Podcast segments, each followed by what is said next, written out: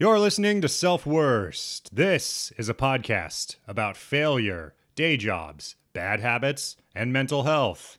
We talk about trauma, we talk about art, we talk about spiritualism, imposter syndrome, perfectionism, meritocracy, and mediocrity.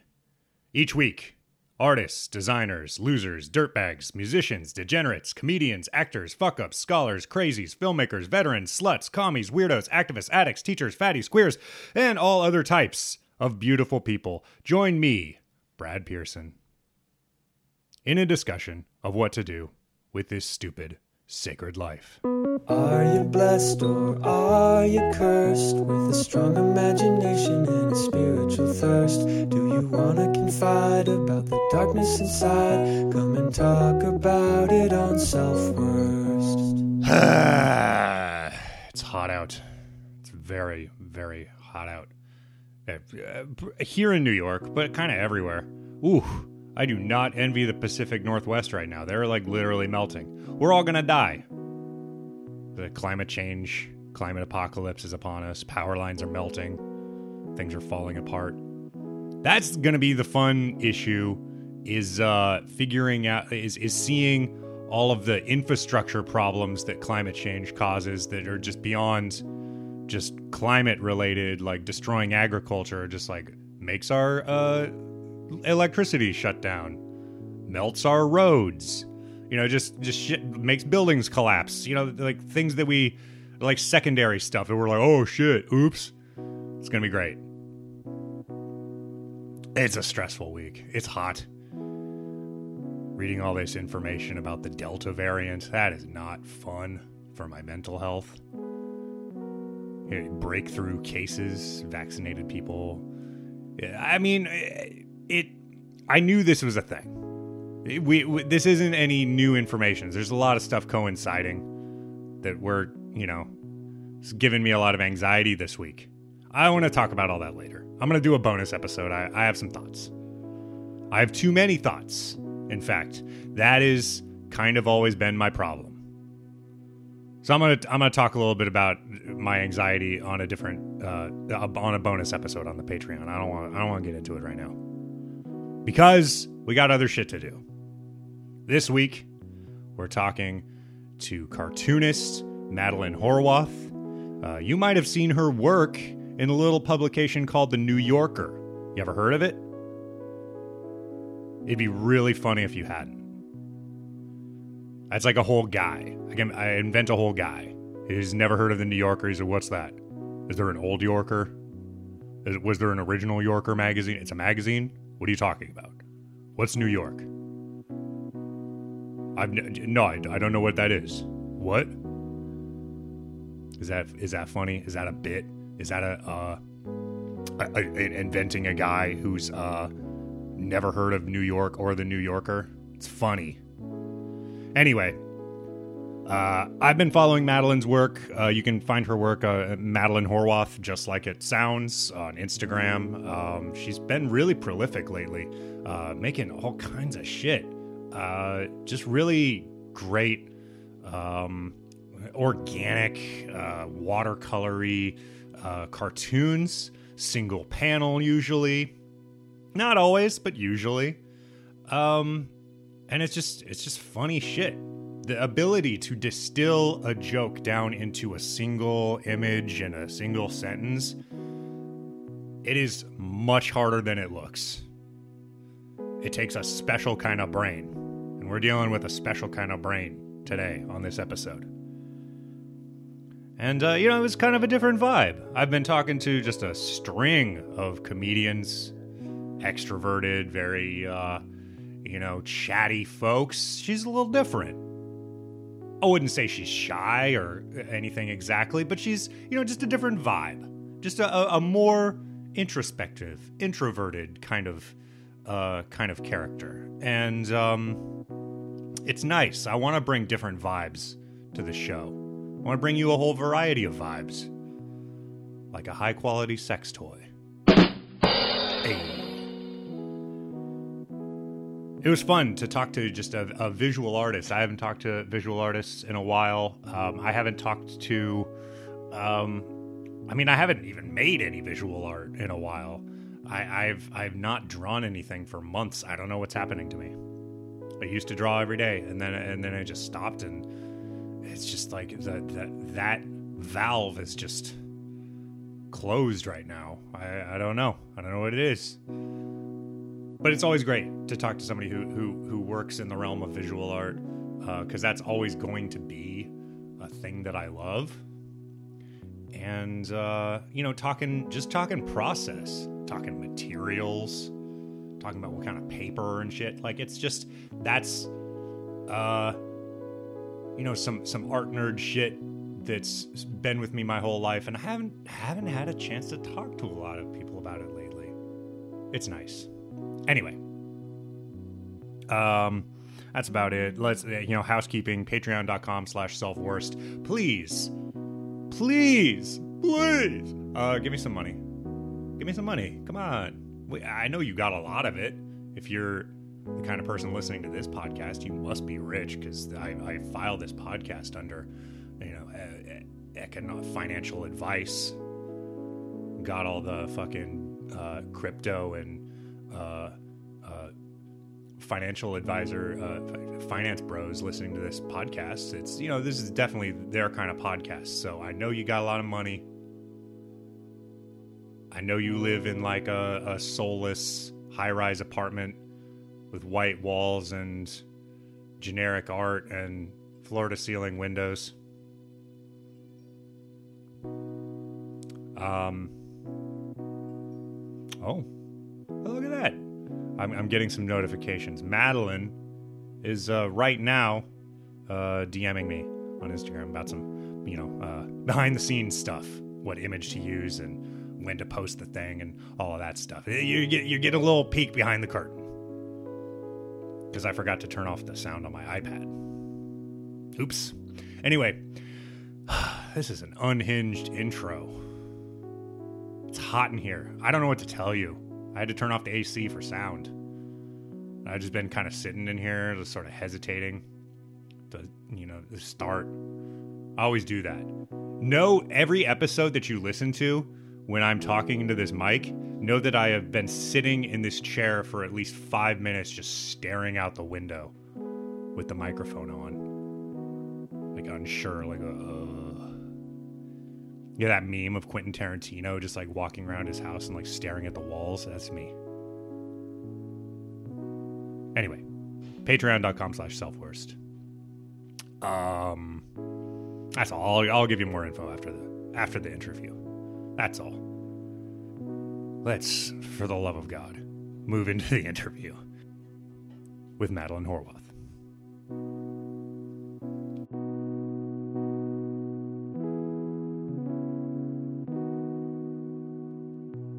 Yeah, so uh, let's start with just sort of a brief origin story. Uh, tell us a little bit about uh, who you are and uh, you know uh, where you came from, how you came to be who you are now. Yeah. Um, I was born and raised in Virginia. Mm-hmm. Um, I did art classes and I was an art major in college, but I didn't really go to any sort of specialty art school or like art college.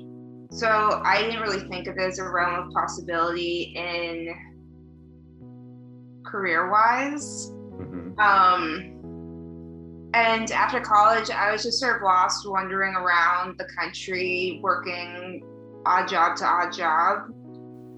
And I guess where I got to where I was was I was co-producing a comedy show, and it was just making me like very unhappy. And so I basically had to leave the show, and I just sort of sort of just focused on myself, on my own thing.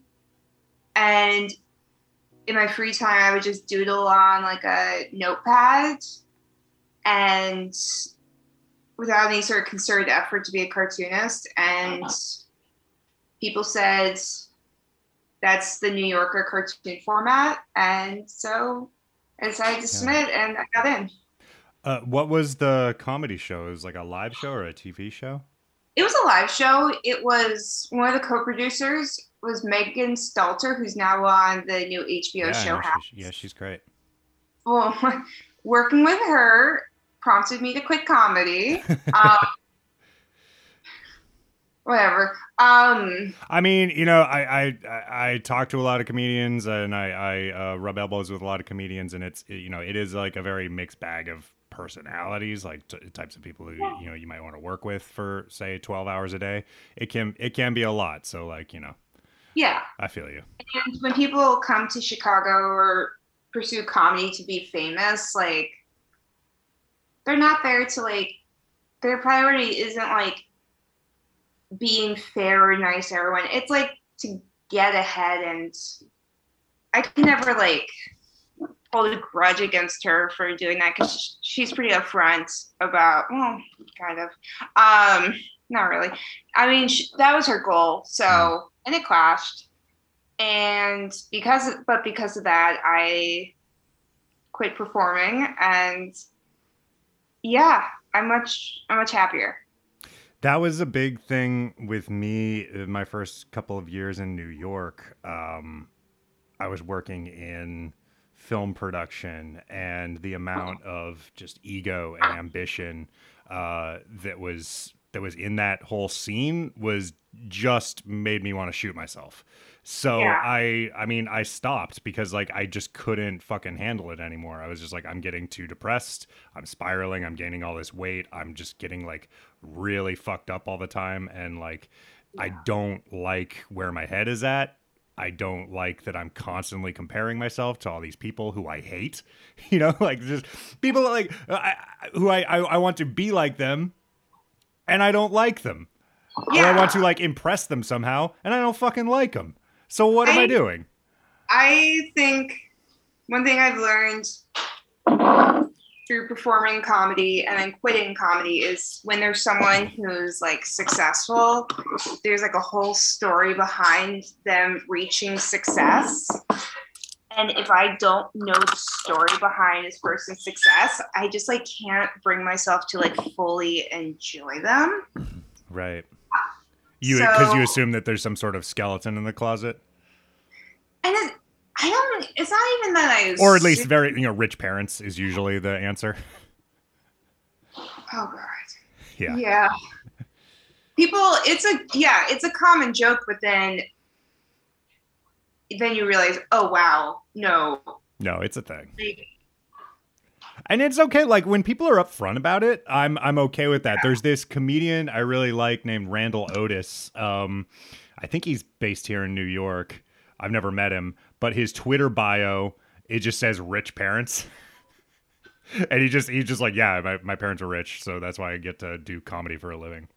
That's Wow. good. And that's that's great. Like be honest about it and if you can, be a class trader. Then I'm really on your side cuz I know a lot of like uh socialists with rich parents and I have no fucking problem with them cuz I'm just like, okay, then you grew up with capitalism benefiting you and you're still and you still see the problem. So kudos. It's it's if they like. It's fine if they like actually take the initiative to incorporate it into their life. If they still revel in the benefiting off the capitalist lifestyle Hmm. while preaching leftism, then that's where I like have issue. Sure. I just think that's then they're actually using it for image. Can you talk a little bit about um, your process? And you said that you know your your work fits perfectly in the uh, New Yorker comic uh, format, which it, it does. I mean, like there is a thing. Like there's you know it's like a, usually a single panel. There's usually text, and it just sort of it fits. Yeah. But um, how y- you came around to that, and and how you keep yourself in that sort of parameter.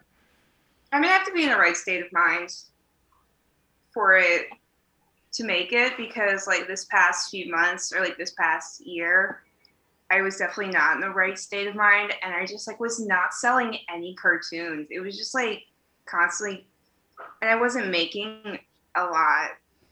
Hmm. But now I can actually have the process. Like, I'm doing so much better Um, so now I can actually take part in the process where I sit down and I like think them through and I edit them. And I was finally able to sell one after like this huge dry spell. But some sometimes it's just it pops in my head when I'm going on walks because I I love I, for me walking is like big. Mm. I have to get in at least twenty thousand steps like almost every day. Like it just I, I need it. That's really important for my process.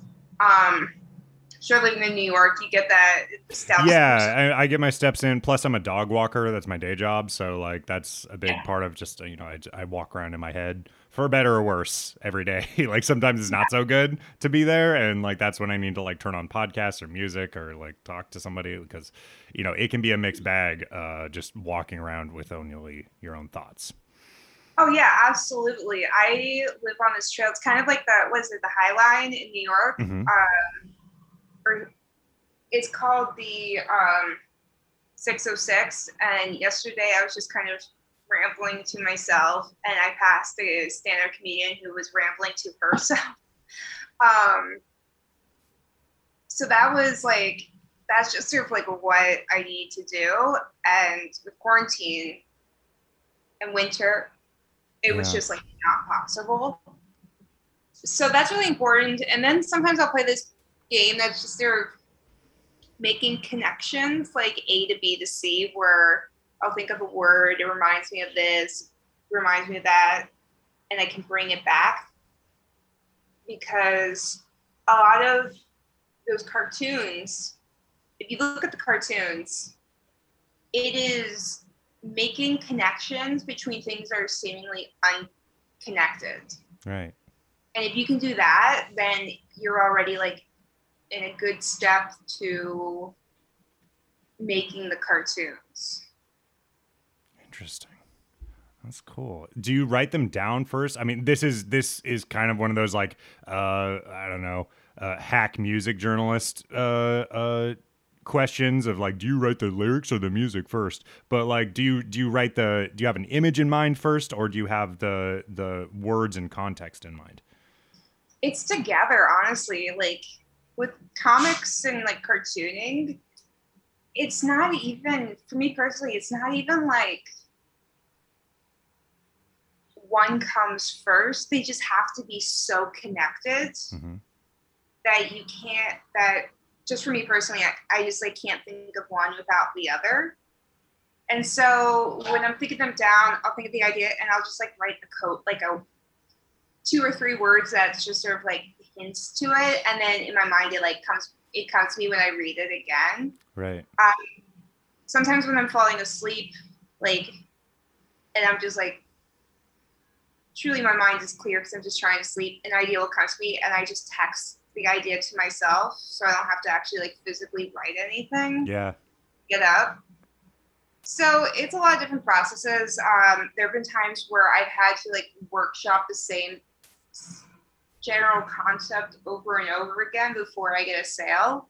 And there are times where i just sort of throw it in the batch. I'm like eh, that's fine and then i get a sale. It's like it's really a mixed bag which is nice to like realize there's not one right way to do it there's Yeah. just multiple I I've um had a mixed bag of success with writing ideas to myself in shorthand because I have had the experience, I don't know if this has happened to you, where you write down like two or three words when you're half asleep or you're high or whatever and you think it's a great idea and you have like you're just like write, you know, just like uh venom pillows and then you, you think that it's you have all this these ideas attached to it and then you wake up the next morning and you look at it and you're like what the fuck was this? Or you Yeah. or you forget to check your um i've i've written things on my like notes app and forgotten about it for like six months and then go back to it. There's like there's some note in there from like october that's just these like random sentences i'm just like i don't i don't know Yeah, what that was supposed to be i was in some sort of liminal space when i wrote this when you if you have an iphone you can literally text yourself yeah And so that's what I do. I literally text my own number and then I get the notification. Yeah. And so it's easier if it's in your own text. That's what I've discovered. I, I mean, like a lot of this was like pre-smartphone when I was Yeah. figuring out how to do this. I saw uh, Twin Peaks, you know, like every fucking jerk off in our generation who went to art school, um, and was and was really into the idea of uh, keeping a tape recorder on me and just like recording. And like if I would like wake up and have an idea in the night, I would like say it into the tape recorder because I, th- I thought that I was like fucking Dale Cooper and uh the tapes are probably out there still somewhere and it's just like my my like tired groggy voice just like uh, Yeah. and it just it didn't it didn't really work out i was like that's there's got to be some other way to do this Yeah, I mean, I'm never gonna like go to David Lynch for like practical advice. no, That's definitely. I think he tries to like portray the opposite of that. hmm Um, but yeah, it's it's totally a mixed bag. I mean, I did this one comic that was like pretty long, where woman. I don't know if you read the "Shoot to the Moon" comic, where the woman's having sex and it's, the guy Yeah. shoots her. That was like an idea that came to me as I was dozing off to sleep, and I just wrote "sex moon," and then it just sort of just carried itself from there. yeah I think once you like know your own mind and stuff, you'll get a hang of it. Like I just figured out for me to like really be able to focus on like if I'm reading a book, I need the TV on because I'm able to read in a chaotic environment. mm. So I can just sort of like escape to this book. So sometimes it takes a while to figure out like what the process is for you, but like if it works, whatever. James Joyce used to just sort of in the morning put his typewriter on a suitcase on his bed and just type while he was in bed. yeah So it's just like whatever works. Yeah, I mean it is pretty much whatever works as long as it's, you know, as long as it's some sort of sustainable process that isn't, you know, Yeah. I mean, that isn't like like many other writers, you know, that doesn't involve like drinking yourself to death. Um, but you know, there, there's there's that half of it. Um, but yeah, I mean, so far as process, like how long does it take you usually to um, to make a fully formed cartoon? It depends. Like when I'm so if I'm sending in like a sort of a submission in my batch, it's a sketch. It doesn't have to look fantastic. Mm-hmm. So that takes like a few minutes. But then when it's a fully formed cartoon that is ready for publication, that can take a while. That can take a couple hours to do Mm. because you just want the detail and it's going to be published. So you just like want a good image. And then for stuff that's just like, I don't know, post I made yesterday with the cake, I Yeah. just took 30 minutes as I was like waking up. Yeah. Have you always have you always worked in uh, mostly just watercolor, uh, paper, and ink? Yeah. Um, that's what I did in college. That's what I do now. And it's literally because it's just sort of what I feel comfortable with. Mm-hmm. doing the inks and watercolors, and then I always like stick to the same inks. Like I, I only keep like black and the primary colors, Wow. and then I mix them. Yeah. So that's just what I like. I like to keep it simple, not buy a lot of inks, Sure. mix them, There's use the same. yeah nib. the same nib, Yeah, the just same. India ink on a nib. Mm-hmm. Yep. The dip. There's what kind of paper do you use? It looks like it has some teeth. Yeah, it's like watercolor paper, so you Mm. can see the ink on. Yeah. I like the, the texture. I really love the texture. It does something. I mean, I've been working. Uh, I mean, I haven't drawn anything for months now, but when I do, like, I've switched over to a lot of digital stuff, a lot of like iPad stuff, which is fine. And like for me, like since I use I go through so many like layers of sketches before I have like a solid uh, composition down.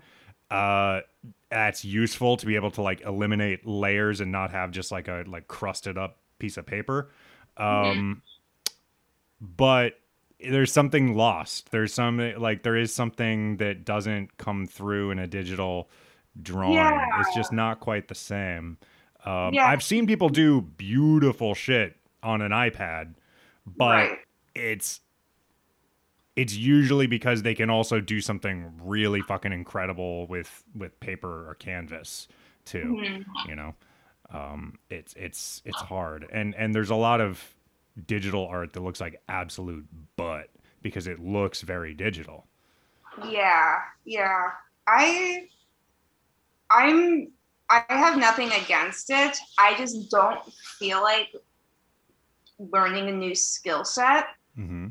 when I'm still trying to figure out like I'm starting to get a grasp on my style, kind of shaky lines and ink and like box coloring. Yeah. But like as I'm like beginning to actually like form a aesthetic style, I don't feel like picking up a new skill. you definitely have a style and i think it's a good idea to um you know stick within certain parameters um i talked to uh alec mcdonald alec with pen um uh, quite a long time ago now but what he was saying and he works digital um and he only allows himself to use a couple different brushes in I think he uses Procreate. I don't really remember. He uses one of those apps, one of those programs. He only Yeah. use allows himself to use like uh like you, like like four color swatches and then like a couple um a couple different brushes and that's it. Because he said he, he would drive himself crazy picking all these different and and I do this too. Like the the latitude, especially in digital, what you can do, just like gets too crazy. And I have way too many times piled on too many ideas onto a single drawing that was totally great when it was just line art, and then I added all this bullshit. Right. Yeah. I yeah, I get very overwhelmed by a lot, even when it's like deciding what to get at the grocery store. Hmm. So as long as I just like keep it simple and stick to like primary colors and knowing color theory, it's just like so much easier. It's so much easier because I just don't want to get overwhelmed. And if I give myself these parameters, then yeah, my style will develop more organically. And if I feel comfortable stepping out of them, then that will just come to me. Right. Um, so your work, you you've been pretty prolific um, lately, especially like you're you're beginning a project of you're gonna do a full year of a comic a day. Is that what I understand? It's just like how I feel, like how Mm. I see myself, or like my interaction with the world, just sort of like a summer, like, or how I feel waking up. I think that's what it's going to change to is like how I feel when I wake up in the morning. Mm-hmm. I'm still trying to figure out. Luckily, I'm only on day six, Right. and so I truly like don't know where it's gonna go, but it really is just sort of how I'm feeling, I see myself, and you know, I'm not trying to like be transformative. I just think it's like a nice, fun thing to do. Yeah. I think it's gonna. I mean, I'm looking forward to seeing this project. Um, you know, and and and what may come of it. If there's like a 10 day slump where you're just like, I'm depressed again today. I don't. I don't want to do anything today. You know, it's just like 10 blackout pages. Like, so be it. I don't know. I think that that that would just. I mean, that will over time paint the story of a whole year. And there are those like sort of blackout Yeah. periods in a year where you're just like having a shitty week or whatever. That's what I plan to do. Is like just be honest hmm and see how it develops. Um, it's just some structure to give me. I'm really not intending for it to like really go anywhere. I don't really think it will, to be honest. But it's really just something to give me some structure and reflection on like how I'm feeling Um, when you make your work, do you ever have a a first draft that you bounce off of somebody else, or do you usually just like? I mean, so far as getting notes from a submission to the New Yorker for a drawing, that might be a different thing. But like, do you have like uh, other artists who you like run a joke by, like, oh, I'm thinking of this that joke, and like and kind of like test it like you would if you were doing like if you're doing stand up, like you test a joke in a room a couple of times to see how to time it out. Yeah, it's really varied. Um, sometimes it's like artists or cartoonists. Sometimes it's people whose just sense of humor I respect and I Mhm. really get. So I have a friend David who lives in Virginia, office job, known since high school, and really it's just like I trust his like taste and humor, and so I'll run things by him a lot just to see like if this is the look I'm going for. Um, are are you are you cartooning full time now? Um, no, it doesn't really pay enough to like constitute full time these days. It's just like not the same industry Yeah. used to be. So I'm gonna be looking for like a part time job. What uh, sort of day jobs do you typically have? It varies. I'm hoping. I don't know what to expect. Um, watch. I mean, I've done so much retail in my life, Hmm. and I just know I cannot go back to retail. I mean, it fucking sucks. Yeah. it sucks. My mom is some. I had to tell my mom. I'm like, she doesn't understand why I can't go back to it because she's never done it. And then once she admitted that, like, yeah, she doesn't understand how much it sucks. Then she's like, okay, I feel like a lot of like upper management in retail is beginning to understand uh, that not a lot of people want to come back to the jobs either because like you've seen all over the internet just like signs posted up at uh, McDonald's and and Macy's and all kinds of places where it's just like uh, nobody wants to work and it's like well yeah nobody nobody wanted that shitty job before the pandemic and now nobody wants it still because it's it sucks like and you It don't pay enough yeah, it always exactly. sucked you just had people cornered and now you don't. It's almost like they're gonna have to start paying more and providing benefits. we could maybe do something like that i don't know. I don't know i mean like that is maybe one potential uh positive byproduct of this whole uh horrific disaster that we've been through. Um is that maybe it could be time for uh worker solidarity. Maybe it could be a time for a little bit of like you know labor organizing and and and you know stuff like that. And like now that people are beginning to realize that there's power um in in labor maybe maybe. But probably we'll just be pitted against each other again. Economy and value in labor did and the end of like the beginning of the end of serfdom did occur after the second plague wave. Yeah. So and then like our economy bounced back again after 1918 spanish flu pandemic. So you know there might be a pattern. Yeah. It's possible. But- we're in a completely different kind of world where like billionaires aren't taking in all the money. Yeah, I don't know. It's weird. Uh, you know, Karl Marx failed to predict posting. You know, there's there's just so many different factors now that aren't uh, you know really applicable to you know Yeah. past generations and like lefty stuff. So it's it's it's really hard to say where we're going with all of that. But all of this to say, like, uh, day jobs being an artist uh, is is kind of like a big theme on this show um and especially since as you said most jobs in the arts don't pay enough to actually live off of you know? And and it's this weird mixed bag. It's this weird uh space this kind of awkward balancing act you have to do where you're like yes i do this not for money because i'm passionate about it but also i do need to make money because i live under capitalism and I want to be paid fairly for my work. So like there is there is just this weird imbalance of uh I don't know, uh arts and capital. You know, it always has been. Yeah. And at some point I had to like realize that, you know, I need to do this because I enjoy it because I can't rely on it solely as an income. Yeah. Um, yeah, and obviously Marx couldn't predict what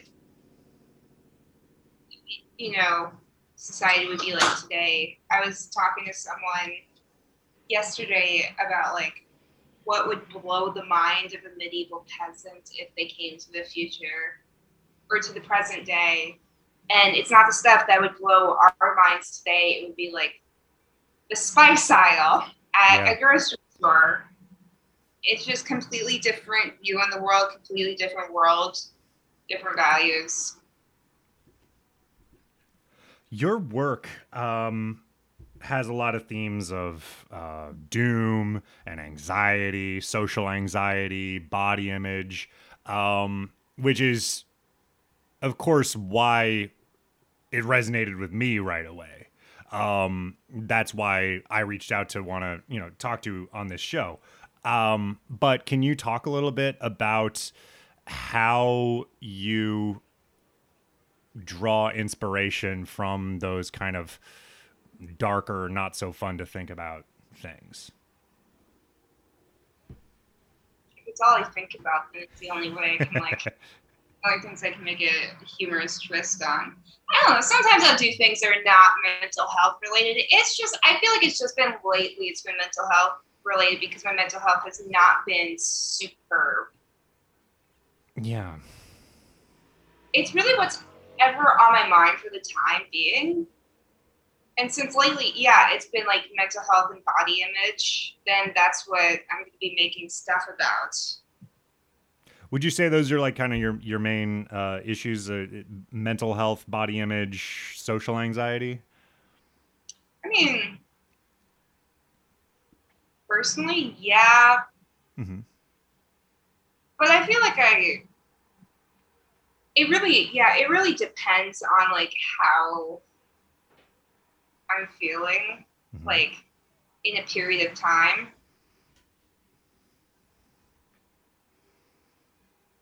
But times where I don't think that's what it's about. Hmm. Because I don't know.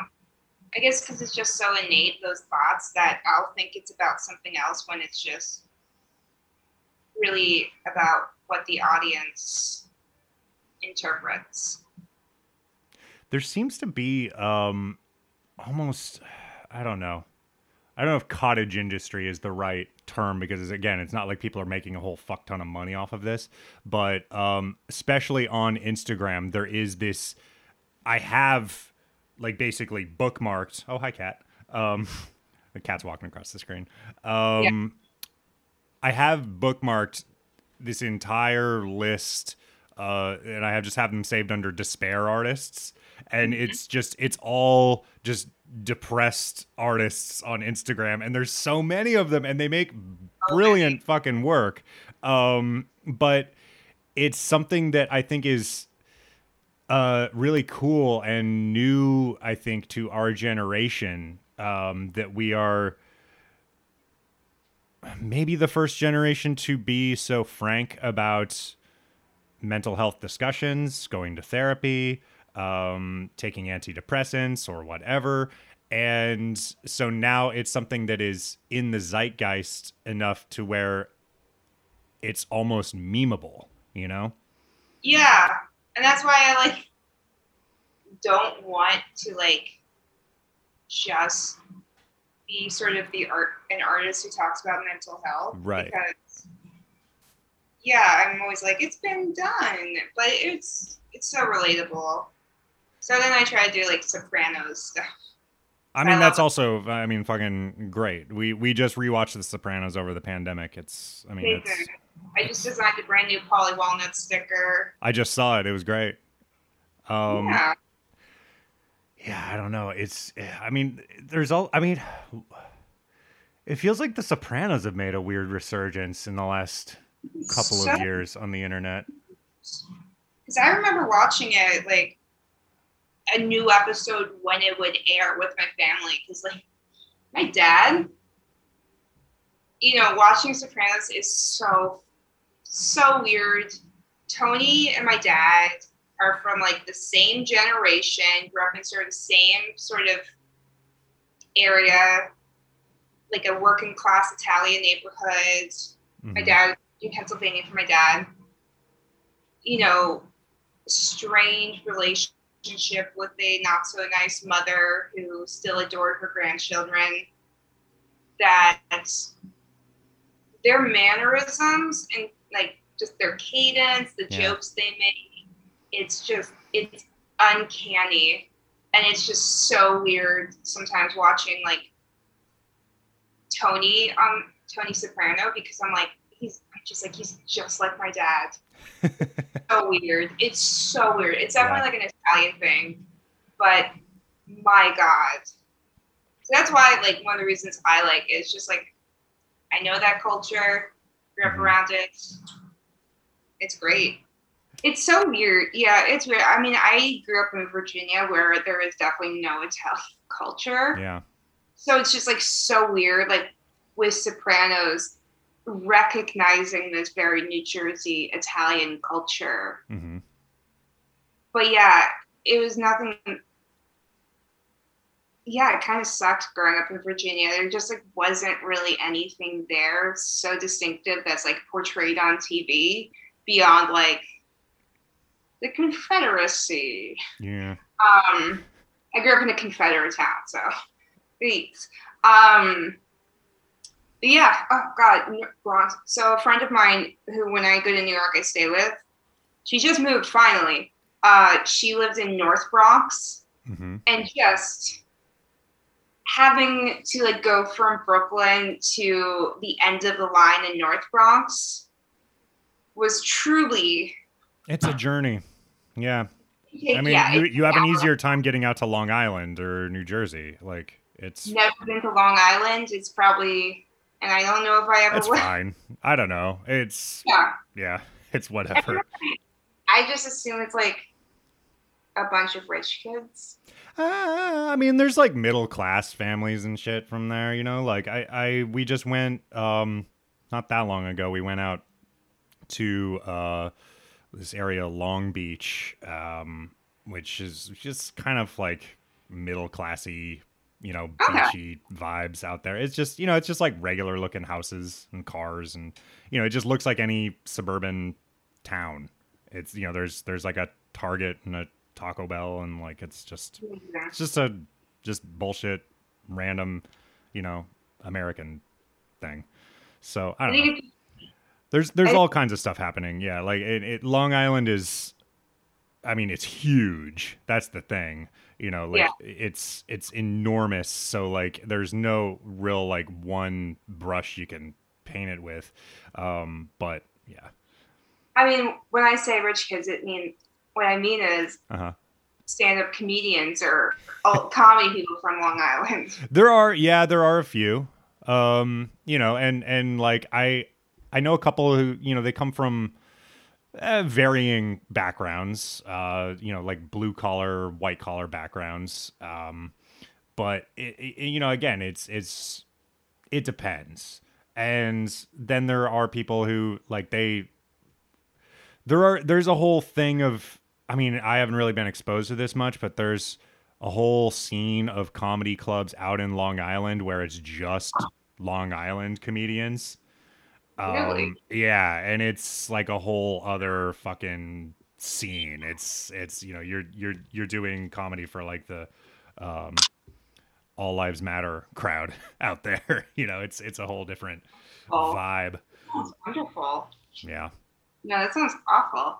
Uh, yeah, I'm never gonna claim to be like a New Yorker, like no New York. uh, I watched. What was it? Finally watched uh, the American Experience. Ken Burns on the history of New York, hmm and I was just like, yeah, it was interesting to watch, especially like the beginning history of New York. But like truly, it's so funny. Like, I don't know. Like, I go there.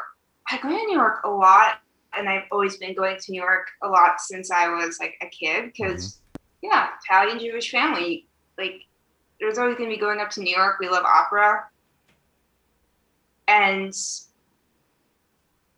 I just like I was just like I love this place, but it's like so not me. I'm such a I love small town like university cities, small Mhm. towns.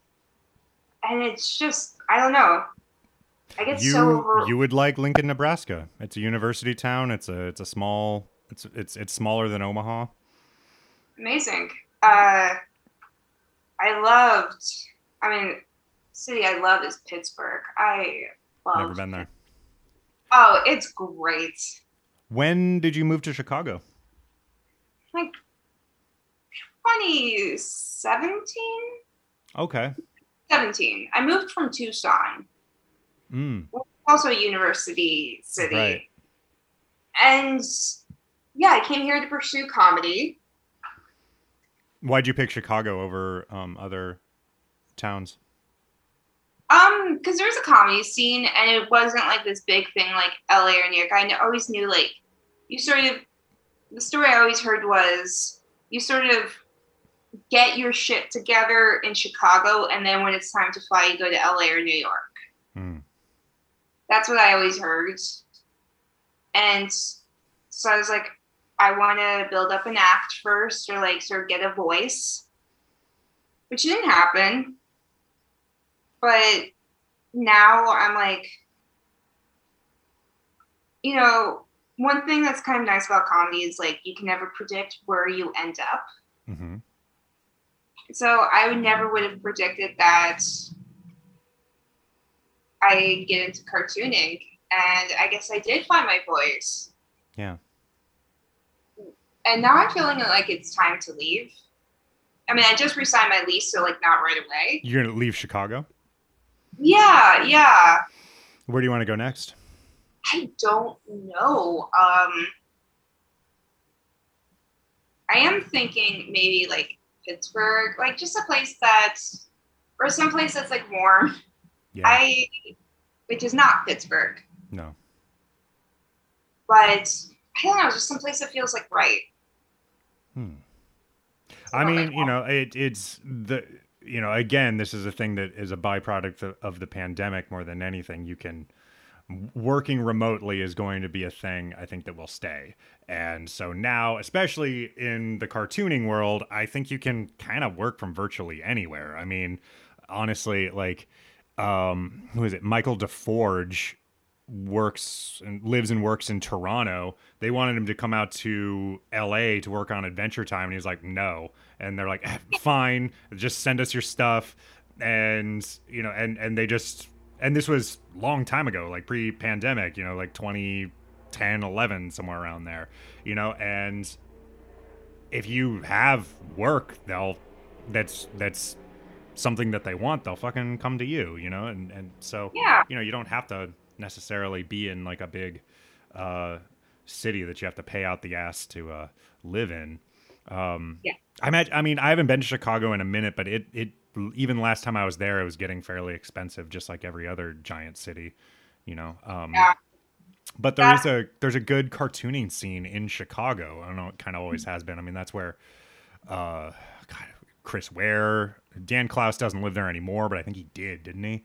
Um, and um, what's that guy's name? Uh, not David Mazzucchelli. Uh, I can't think of it. I can't think of it. I mean, there's Quimby's. There's like all there. There's like a big comics scene, you know, and and has been for for like some time, um, you know, in in Chicago. So it's it's you know, it, I don't know. It's it's interesting. I know more cartoonists coming out of Chicago than I know comedians, honestly. Yeah. Yeah, I think honestly, I think the heydays of like Chicago comedy that it peaked, hmm especially in improv, like IO shut down.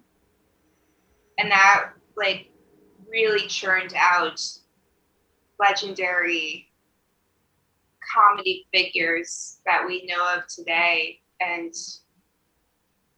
that's over with. hmm And so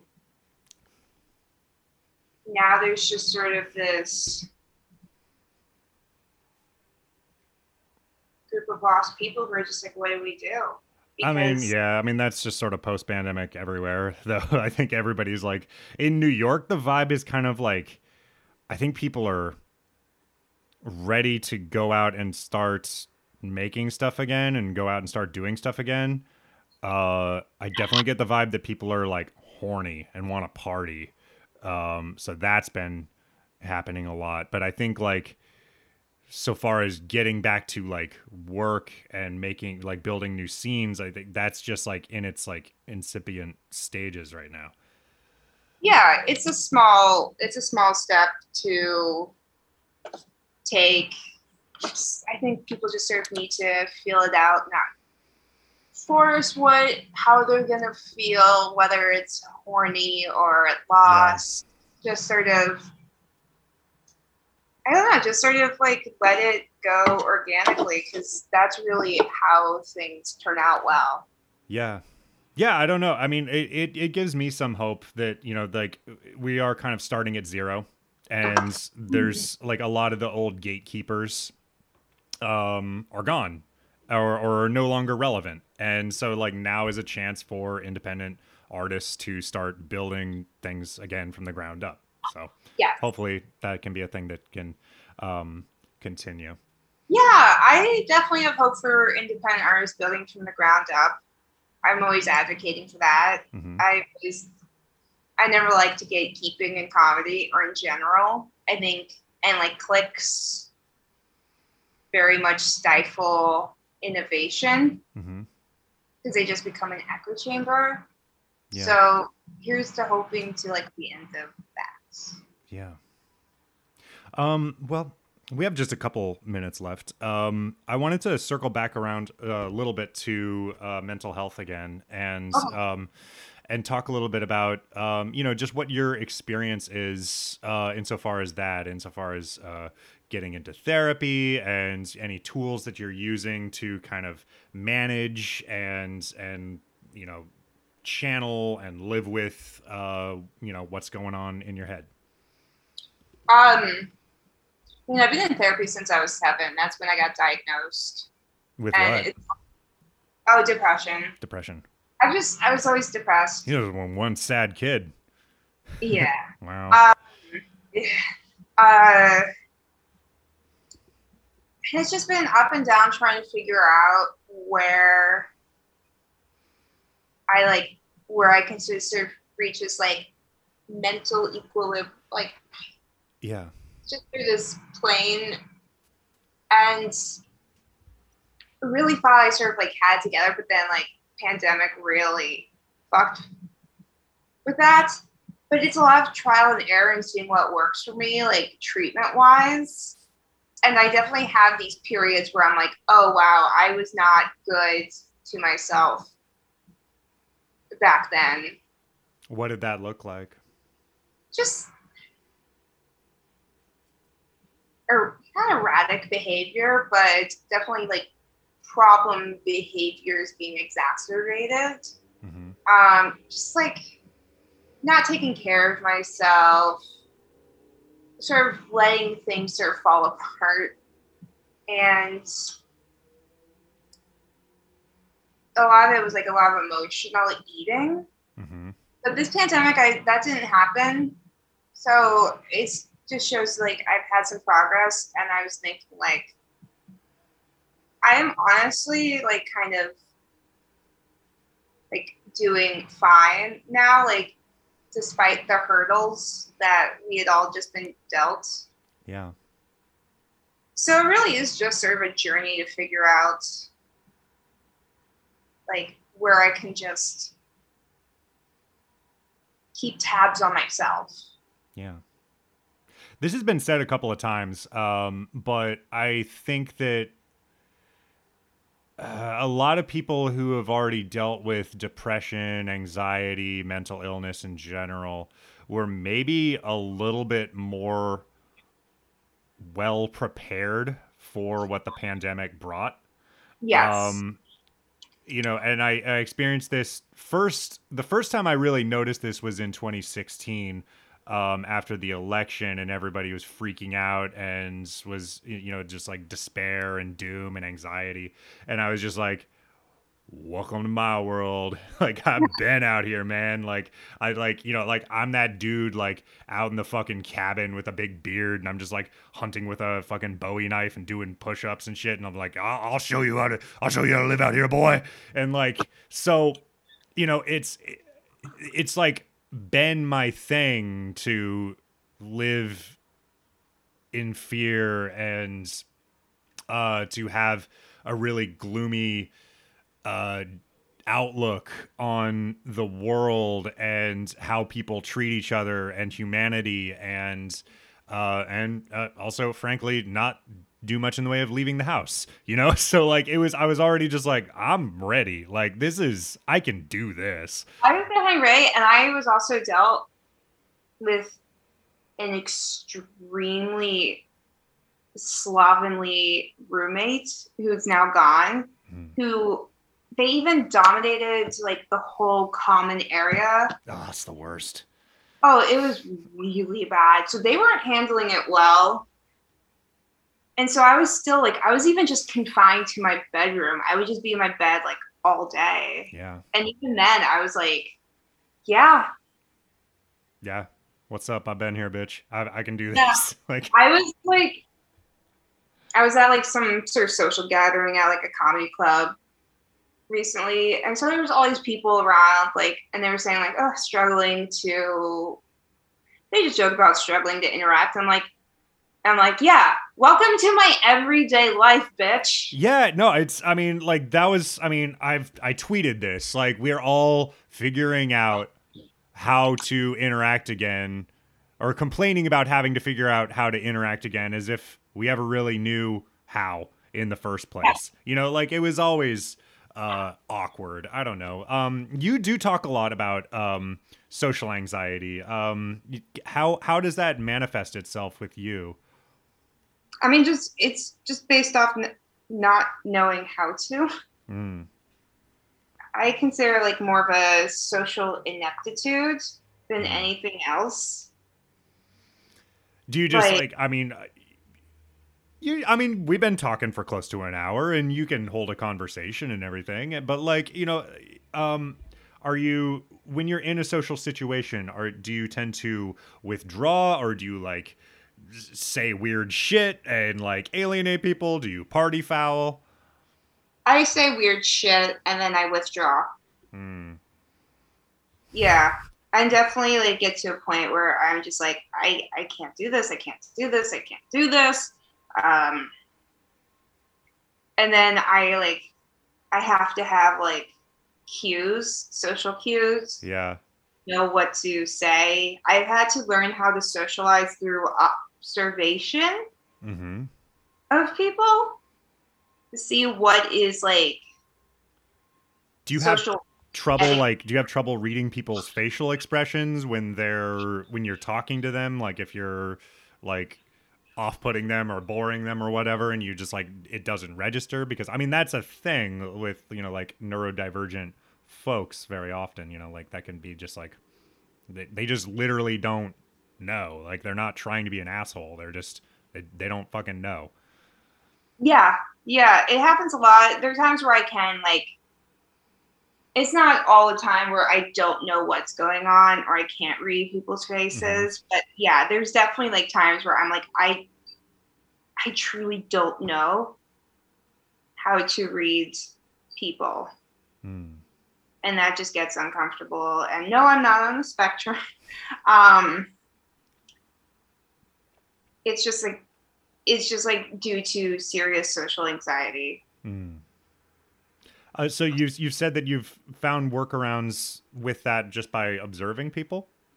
hmm I just, I just like, and read up on like how to like socialize. Right. There's are there self help books on that and just like how to talk to Yeah. people? Wow. Someone gave me like a flirting for dummies book once. hmm I still don't have the hang of it. And it's been 10 years and I still don't. Since you read the book or since you learned what flirting is? Because I didn't know what it was. Like, I didn't, I just, I can't register flirting. Ah. I, I literally can't register it at all. hmm Um, so yeah, there's a lot of things I just like can't, I just don't know what's going on. Wow. And then I'll just leave a conversation. And that definitely happened. It was like Friday or Saturday. No, it definitely What happened. Sat- happens? Walk me through it. oh, I was just like with a there was just like a big gathering of Uh-huh. people and I didn't know how they were gonna interact and I just ended up leaving because I was just sort of like my face was heating up. hmm So I was just sort of like, I'm out of here. I gotta go. Did you? I 2 mean, did you try like I don't know? I mean, for a long time, I had a lot of social anxiety, and I think what compounded it with with me was, I mean, I was also like just like untreated depression, anxiety, but I also wasn't like I was uh completely sober. I wasn't. I wasn't. I didn't drink. I didn't do drugs, and then like not that I'm advocating for those as a social lubricant, but they do help. Uh, But and until they don't, until they like make you like you know worse in some cases. So like what's what's your experience with that? It helps, yeah. But I just like not big drinker. Um, I live in like a sober, like a sub-free like apartment, Mhm. and if I'm gonna enjoy, for me enjoying a drink, yeah, I do like getting like. There's times where I just like want to have fun and party with it, and then there are times where I just sort of like want to enjoy it. Yeah. like I just can't enjoy beer, which sucks. But Chicago's a big beer town. I mean, you got Goose Island and all that shit. I don't know. yeah, and all the old like Yeah, cheap beers, which Yeah. have their they have their place. sure. But yeah, I mean it helps sometimes, but it doesn't always help if you don't like if you also don't have the knowledge Yeah. of how to interact. But it's not to the point where it's detrimental to my life. So I it's not like dominates my mind all the time. I'll never forget. I was this was long time ago. Uh, I don't know, 10, 12 years ago. More than that. I don't know. I was uh, studying abroad. Um, well, not studying. I was working abroad. Um, and I was talking to this girl at a party. She was Danish, Dutch, or something, but you know, her English was good.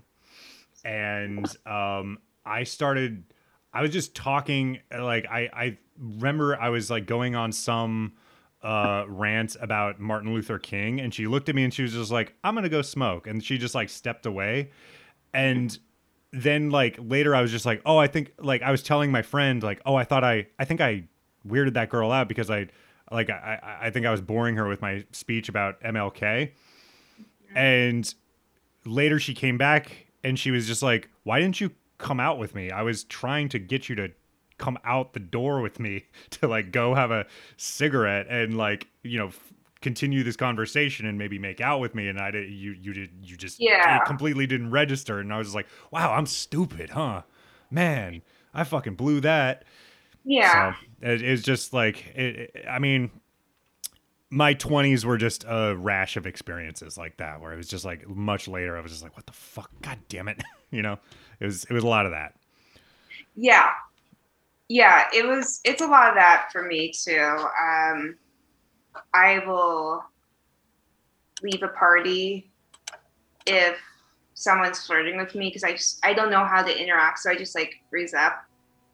Um when I first moved here, I was like this is I was like maybe 20, 25 pounds lighter, and I just couldn't handle getting hit on because I just didn't know how to interact, and I just would prefer to go home and like watch anime hmm and hang out with cats, mainly watch like anime.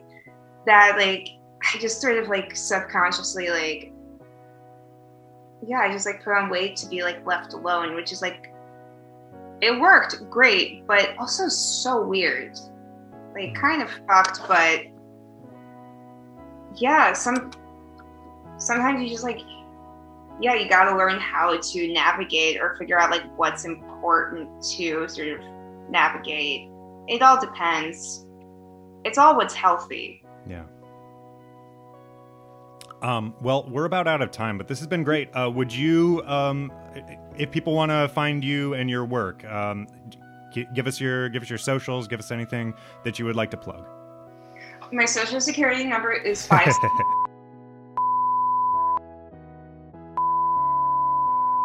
cool. All right. yep, that's it. All right. Uh, well, thank you very much. Um, you know, for for for being on the show. This was lovely. Thank you so much for having me. Okay, thank you, Madeline Horwath. Uh, yeah, she was she did a funny bit at the end there. She actually said her social security number, which I bleeped out because I don't want to get in trouble. Um, I you know, it's funny funny bit. It's funny to just like announce your social security bit on onto a podcast. It's gonna be. I don't know if that was actually her number. I'm not gonna risk it, so I just bleeped it out. But that's funny. I asked her for socials and she gave me. I get it. It's a good. It's it's a good. She's a she's a she's a hoot and a holler. No, but she's really funny. Um, and uh, it, it was it was a delight talking to her. Follow her. Uh, her actual socials are uh, Madeline Horwath, like it sounds, uh, on Instagram. Links in the show notes. Just open up, you know, the app you're listening to this on, and, and click over. It's very easy. I've made it so easy for you. What are you stupid? follow me on socials on socials on twitter you know all those i'm not on facebook really um follow me uh, at bradical pearson on both instagram and twitter. Follow the show at self worst on instagram. Uh, rate and review. That'd be cool. Uh, give us a five star rating. Uh, and you know tell a friend word of mouth uh, spray paint it on a wall walk up to a random stranger and just uh, just accost them. Tell them to listen to self worst podcast available on all platforms except stitcher fuck stitcher why do i have a problem with stitcher i don't want to get into it right now because i don't remember all right um, i'm gonna go Oh, music by Shay Bartel. Thank you, Shay. Love you, brother. Thank you, Shay, for making music and tunes, soothing music. All right, that's all. Uh, I'm gonna go turn the AC back on. I'm gonna pass out. All right. Uh, goodbye. Oh, that's not that fucking outro. Jesus Christ. I'm Brad Pearson. Until next time, go out and fail. It's good for you. Bye.